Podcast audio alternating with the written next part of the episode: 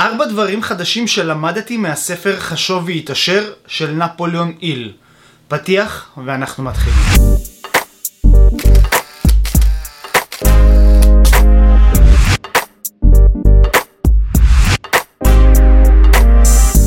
תגידו את האמת, יצא לכם לקרוא את הספר חשוב והתעשר?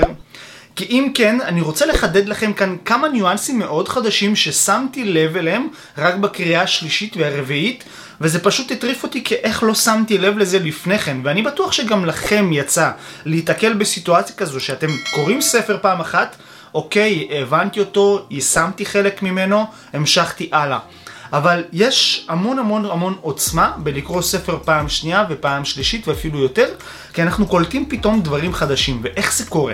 כי רמת התודעה שלנו עולה למעלה, אנחנו מתחזקים בכלי השפע שלנו ואנחנו יכולים לקלוט יותר אינפורמציה, וככה אנחנו נחשפים לעולם יותר רחב שלא היינו מוכנים לקלוט לפני זה.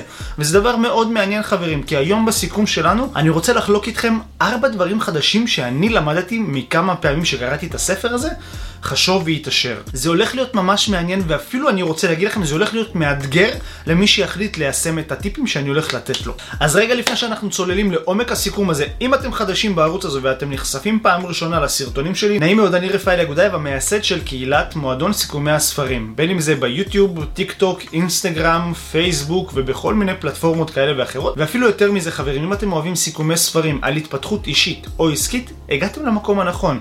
כל מה שאתם צריכים לעשות בשביל לא לפספס את הפרקים הבאים שיעלו, זה ללחוץ על הפעמון, לעשות לנו לייק וכמובן שלתת ב subscribe. ואני בטוח שאתם תהנו. אז יאללה, תרשו לעצמכם ללחוץ על הפעמון, ובואו נתחיל בתובנה הראשונה. אוקיי, אז התובנה הראשונה היא כזו. בואו נסתכל רגע על הספר הזה.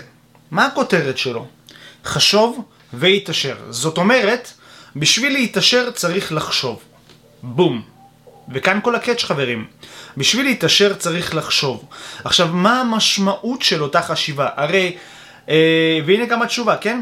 הרי בשביל להשיג את העושר אנחנו צריכים למכור משהו, וברוב המקרים יזמים הם הוגים איזשהו רעיון, בום, יש להם איזושהי נקודת השראה, ובום, הם יכולים להגיד, וואו, דבר כזה עוד לא היה. אוקיי? איך אני בונה מזה מוצר ואני מוכר אותו כדי שיגיע לשם ולשם ולשם ואני אהיה עשיר מרוב הדברים האלה. ועכשיו לדבר הזה קוראים רעיון, אוקיי? עכשיו, מה שמעניין כאן בשם הזה חשוב והתעשר, שלא ראיתי שכל מי שקרא אותו, שיצא לי לדבר איתו, הם מתייחסים לספר כאל שתי נוסחאות. זאת אומרת, יש את הנוסחה בספר הזה של ללמוד איך לחשוב, והנוסחה השנייה זה 13 או 14 עקרונות איך להשיג את העושר, אוקיי? עכשיו בואו נתעסק בנוסחה הראשונה של איך לחשוב. והוא אומר כאן דברים מאוד מעניינים חברים. ומתוך מה שהוא אומר אני יכול אפילו להתחיל ולשאול אתכם שאלה. מה זאת אומרת איך לחשוב? למה, אתם רוצים להגיד לי שאנשים עשירים חושבים בצורה אחרת מאנשים שהם לא עשירים?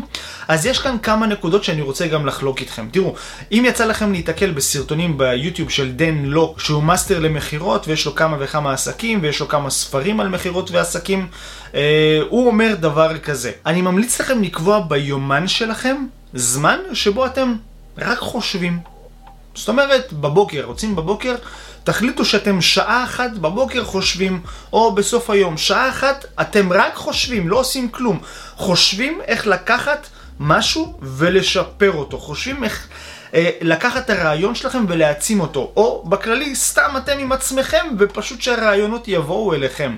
כל הקטע הוא לתת זמן לרעיונות האלה. ועכשיו מה שמעניין, אם אנחנו לוקחים את כל הספרים על ההתפתחות אישית, הם בעצם מדברים על אותם העקרונות, אבל בסגנונות אחרים. זאת אומרת, הספר של רובין שרמה, מועדון החמש בבוקר, מה המשמעות של לקום בחמש בבוקר מתוך כל הקונספט של הספר הזה? הרי המשמעות היא לתת לעצמכם קודם כל, לפני שאתם נותנים בעבודה, לילדים, למשפחה ולכל הדברים האלה. עכשיו, אותו קונספט של לתת לעצמכם, זה גם כאן, כל העניין של לחשוב. תנו לעצמכם, תנו לעצמכם זמן לחשוב, תנו לעצמכם זמן להגות רעיונות, תנו לעצמכם את הזמן הזה של לפחות שעה אחת ביום. ועכשיו אני רוצה לחלוק איתכם עוד תובנה מתוך הספר הנגד מציאות חייך של בוב פרוקדור, שהוא מדבר על קונספט טיפה דומה לזה, הוא אומר, קחו מחברת. וכל יום תכתבו לפחות חמישה רעיונות שיש לכם. ואני בטוח שלכל אחד יש כמה רעיונות. אם אתם מתעסקים בכל מה שקשור לעסקים ויזמות, יש לכם מלא רעיונות. אבל אם אתם בקצה של החולמים לעשות את זה, אני מניח שיש לכם בין רעיון לשלוש ביום. קחו מחברת. ותתייגו את אותו רעיון במחברת. זאת אומרת, תאריך מה הרעיון וזהו. מה יקרה אחרי שבוע? יהיה לכם כבר עשרות של רעיונות, מה יקרה אחרי חודש, מה יקרה אחרי חצי שנה, מה יקרה אחרי שנה. יהיה לכם כבר ים רעיונות, ותאמינו לי, אחרי שיהיה לכם את כל הים רעיונות האלה, כמה מהם יצליחו. כמה מהם יתגשמו, כמה מאותם רעיונות יצאו לפועל וכמה מהם יביאו לכם את האושר שאתם רוצים. עכשיו, שום דבר לא קורה כי אתם לא מתייגים שום דבר. ואם אתם לא מתייגים שום דבר, אז אני מניח שאתם גם לא זוכרים שום דבר. וזה חבל. אני למשל אוהב לעשות את זה בפתקיות בטלפון שלי. כל פעם, בום, צץ לי איזשהו רעיון, אני לוקח את הטלפון, מעלה את הפתקיות, כותב שם, ואחרי זה אני לוקח פעם בשבוע, ומעלה את זה לדוקס במחשב, ופשוט מתחיל לפתח את זה ולראות אה, התכנות ולאן זה יכול להתקדם. זה מאוד מעניין, מאוד כיף, גם אם הרעיון לא מתקדם לשום מקום, עדיין כיף. לחשוב ולפתח ולבנות אותו, תנסו את התרגיל הזה, אני בטוח שיעזור לכם. טוב, תובנה מספר 2. תראו, אני ממליץ לכל אחד לפתוח שוב את הספר, תראו כמה אני מריקרתי כאן, ואני אגיד לכם גם למה מריקרתי כאן. כי כאן בעצם הם מדברים על מאיפה המחשבות באות אלינו. פעם יצא לכם לעצור רגע ולהגיד, רגע, למה חשבתי את המחשבה הזו בכלל? למה חשבתי עכשיו על הכדורגל ולא על משהו אחר? למה לא חשבתי על זה במקום זה? פעם יצא לכם לשאול את עצמכם את השאלות האלה, למה המחשבה הזו קפצה אליי?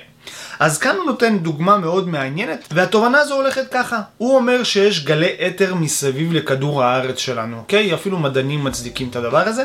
ועכשיו, מה זאת אומרת גלי האתר? כמו שיש גלי רדיו, אז יש גלי אתר שעוטפים את כדור הארץ, שהם גלי רדיו מסוימים, אוקיי? תדרים מסוימים. שהמוח שלנו פועל לפי אותם דפוסים של אותם תדרים, אנחנו יכולים לזמן לעצמנו גלי חשיבה מסוימים. זאת אומרת, זה קורה בתנאי אחד, שהרגשות שלנו והמחשבות שלנו מסונכרנים באיזשהו תדר מסוים, ניקח לצורך העניין 8, אוקיי? תדר מספר 8. סתם נזרוק בשביל הדוגמה, לא נתחיל לפרק לכם כאן אלפא, גמא, בטא, תטא וכל הדברים האלה, ואת כל המספרים 5, 2, 8 ואת כל הדברים האלה של הרמות תדרים, אלא פשוט נקרא לזה 8, אוקיי?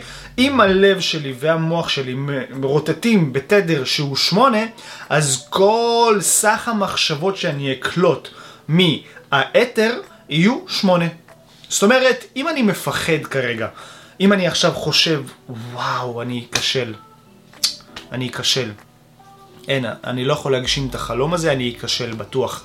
והלב שלי מתחיל להאיץ אוקיי? הוא מתחיל להתרגש מהדבר הזה לצד השלילי, כן? בעצם יש הצדקה וסינכרון בין הלב למחשבות, והלב מתחיל להאיץ והמוח להסתנכרן ביחד, ומתחילים להרגיש בפחדים קודמים, ולחשוש ולדמיין וכל מיני סיטואציות כאלה, אז מה שאנחנו נקלוט מהאתר, המון המון המון רמזים מהסביבה שמצדיקים את הפחד.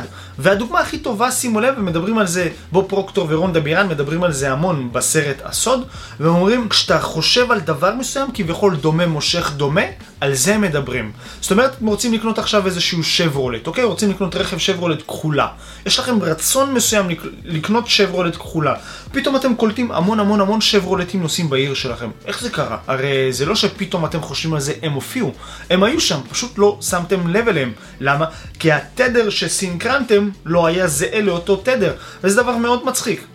אם תשימו לב לדברים האלה במהלך היום שלכם, אתם תופתעו לגלות כמה זה מאוד מצחיק ומעניין. בזמן שאתם חושבים על משהו, אוקיי? מדמיינים אותו, מתרגשים לחיוב ולשלילה, אוקיי? מפעילים את מערכת הרגשות, ונותנים לזה סינכרון ואחיזה בחיים שלכם, הדבר הזה קורה. למה? כי אתם קולטים אותו, אתם מפוקסים על אותו תדר באופן בלתי מודע, וזה מה שאתם רואים. עכשיו, ישו אמר פעם משפט מאוד מעניין, וזה מאוד מאוד מעניין להגיד אותו כאן, כי אני פענחתי את המשפט הזה כמה וכמה פעמים. הוא משפט ארוך, אבל אני אקצר אותו. והוא אומר, כאשר תהפכו את השתיים לאחד, תיכנסו לממלכת שמיים. ועכשיו, כשהוא מתכוון לשתיים ואחת, אני ניסיתי להבין, הציטוט הזה יותר ארוך ממה שאמרתי, והוא מתכוון גם לכאשר תהפכו את היד לרגל ואת הימין לשמאל ואת הלמעלה ללמטה, כאשר תהפכו את הזכר לנקבה ואת הנקבה לזכר, תיכנסו לממלכת שמיים. והרבה זמן ניסיתי להבין את זה, אני מאוד אוהב ציטוטים פילוסופיים, אני מאוד, אפילו אפשר להגיד, יש לי פטיש מסוים לפענח אותם. וניסיתי להבין הכל, וכתבתי לי, ויש לי עדיין את המחברת הזו. בסוף הבנתי שאנרגיה הם מדברים על זכר ונקבה, אוקיי? לא, לא בפן של הגבר ואישה, אלא אנרגיה זכרית ואנרגיה נקבית. ואז אמרתי לעצמי, רגע, למעלה, למטה.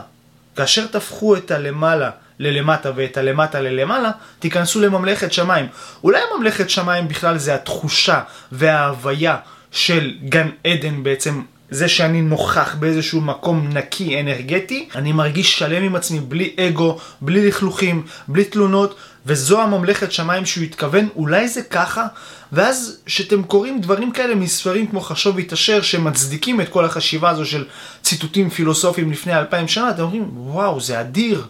זה אדיר להבין דברים כאלה, כאשר תהפכו את השתיים לאחד, תיכנסו לממלכת שמיים. כאשר תהפכו את השתיים, מוח ורגשות, לאחד, תיכנסו לממלכת שמיים. מאוד מעניין. בואו נעבור לתובנה מספר 3. טוב חברים, תובנה מספר 3 זו החלטה.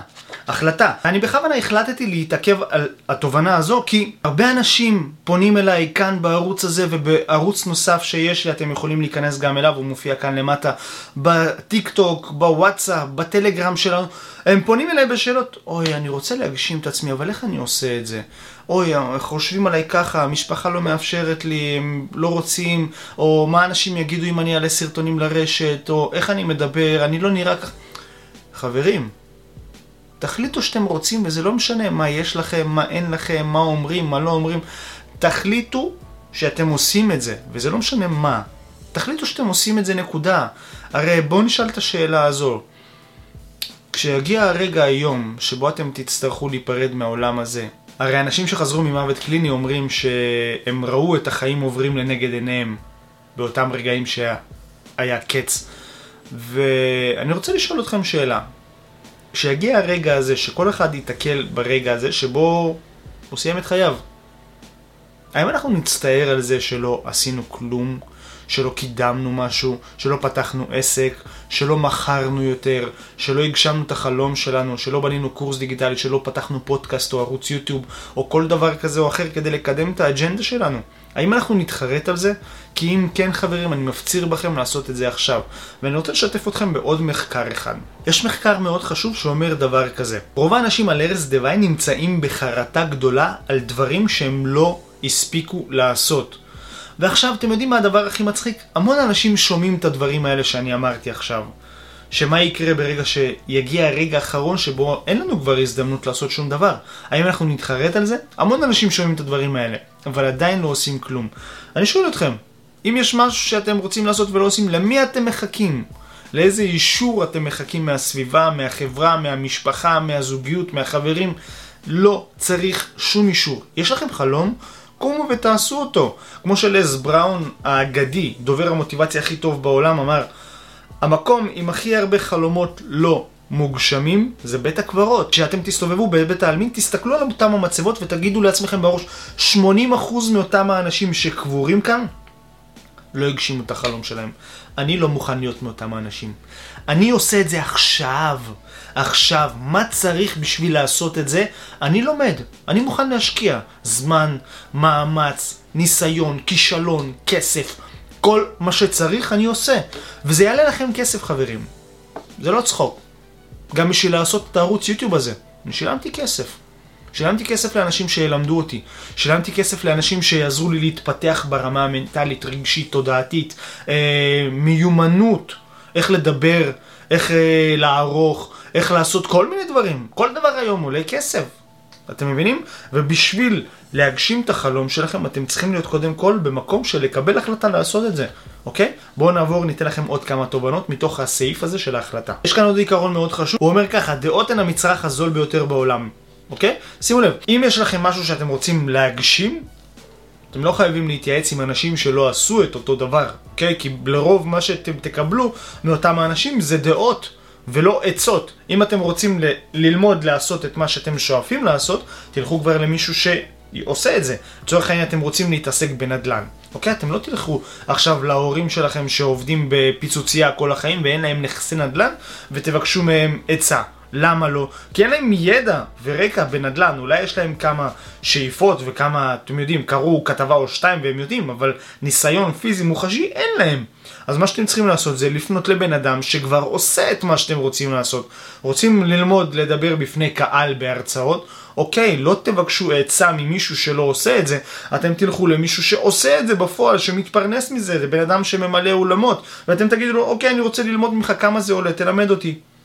וברגע שהוא יסכים, אתם תקבלו עצות איך לעשות את זה ולא דעות. כי תזכרו, דעות זה הדבר הכי זול בעולם, לכולם יש דעות.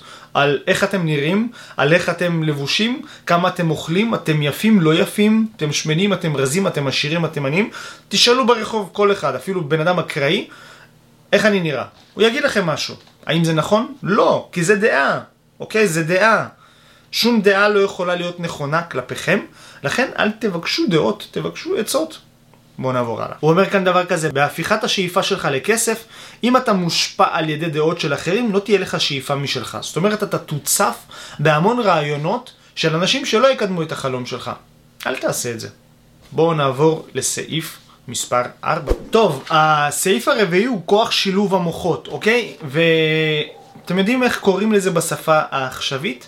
mastermind. קבוצות mastermind. זאת אומרת, זו קבוצה של אנשים שחולמים להגשים את עצמם, מתאספים ביחד, כאן בדוגמה הוא נותן עשרה אנשים לצורך העניין, מתאספים ביחד ודנים ביניהם איך לעשות את זה, וכל אחד צריך להשלים אחד את השני. זאת אומרת, אה, יש אחד שהוא יועץ, יש אחד שהוא משווק, יש אחד ככה וככה וככה, וכל אחד פשוט מוסיף על רעיון של כל אחד מהאחר, וכל זה נקרא סיעור מוחות, שכל מוח של אחד מהחבר'ה משלים את המוח השני, וכך כל אחד יכול לצאת ממקום כזה, עם המון תובנות והמון רעיונות של איך להתקדם עם הרעיון האישי שלו, אוקיי? ואני אגיד לכם אפילו יותר מזה. שמתאספים קבוצות כאלה, יכולים לצאת משם המון המון שיתופי פעולה שיכולים לקצר לכל אחד את הדרך. עכשיו, אני לא אומר שלקצר את הדרך מעכשיו לעכשיו, כן? יכול להיות קצת שיתוף פעולה, למשל, תדמיינו לעצמכם את הסיטואציה הזו, נפגשים בקבוצה עשרה אנשים, ולאחד, אוקיי? לאחד מאמן כושר יש רעיון פתאום לפתוח ערוץ ביוטיוב שבו יהיה רק אימוני כושר, אבל הוא לא יודע איך לעשות את זה. כל מה שהוא יודע לעשות זה לאמן. ובקבוצה הזו יש בן אדם שהתפקיד שלו, המקצוע שלו זה בעצם זה לצלם וידאו. תחשבו לזה שפתאום הם נפגשים ביחד ואומרים, וואלה, אני אהיה מאמן, אתה תצלם, ואנחנו ביחד נעשה את החלום הזה. מה אתה אומר? מצוין. חצי חצי בהכנסות, חצי חצי בהוצאות. מתאים לך? יאללה, בוא נתחיל. אתם מצליחים להבין שיש שילוב מוחות אפשר להשיג המון דברים ובקיצורי דרך מאוד משמעותיים. למה? כי מוח אחד יכול לחשוב על כמה דברים. שני מוחות על פי שתיים, נכון? שלוש, פי שלוש. עשרה?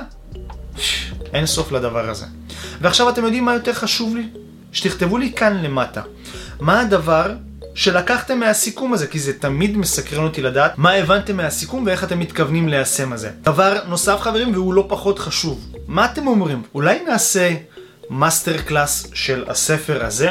זאת אומרת, ניפגש באופן דיגיטלי בזום ונלמד את הספר הזה, כי אני מאמין שיש בו תורה שלמה לפיתוח עסקים ו mindset. מה אתם אומרים? נשמע לכם מעניין? אם כן, תכתבו לי כאן בתגובות למטה חשוב והתעשר. ואני אגיב לכם ונראה לאן זה מתקדם, כי פעם שעברה שאני עשיתי את זה, זה היה לספר מדע העושר, וזה פשוט היה mind blowing, אוקיי? אז מה אתם אומרים? אני מחכה לתגובות שלכם כאן למטה. איתכם היה כאן רפאל אגודאייב, ואנחנו נתראה בפרק הבא. להתראות, מועדון סיכומי הספרים, ביי ביי.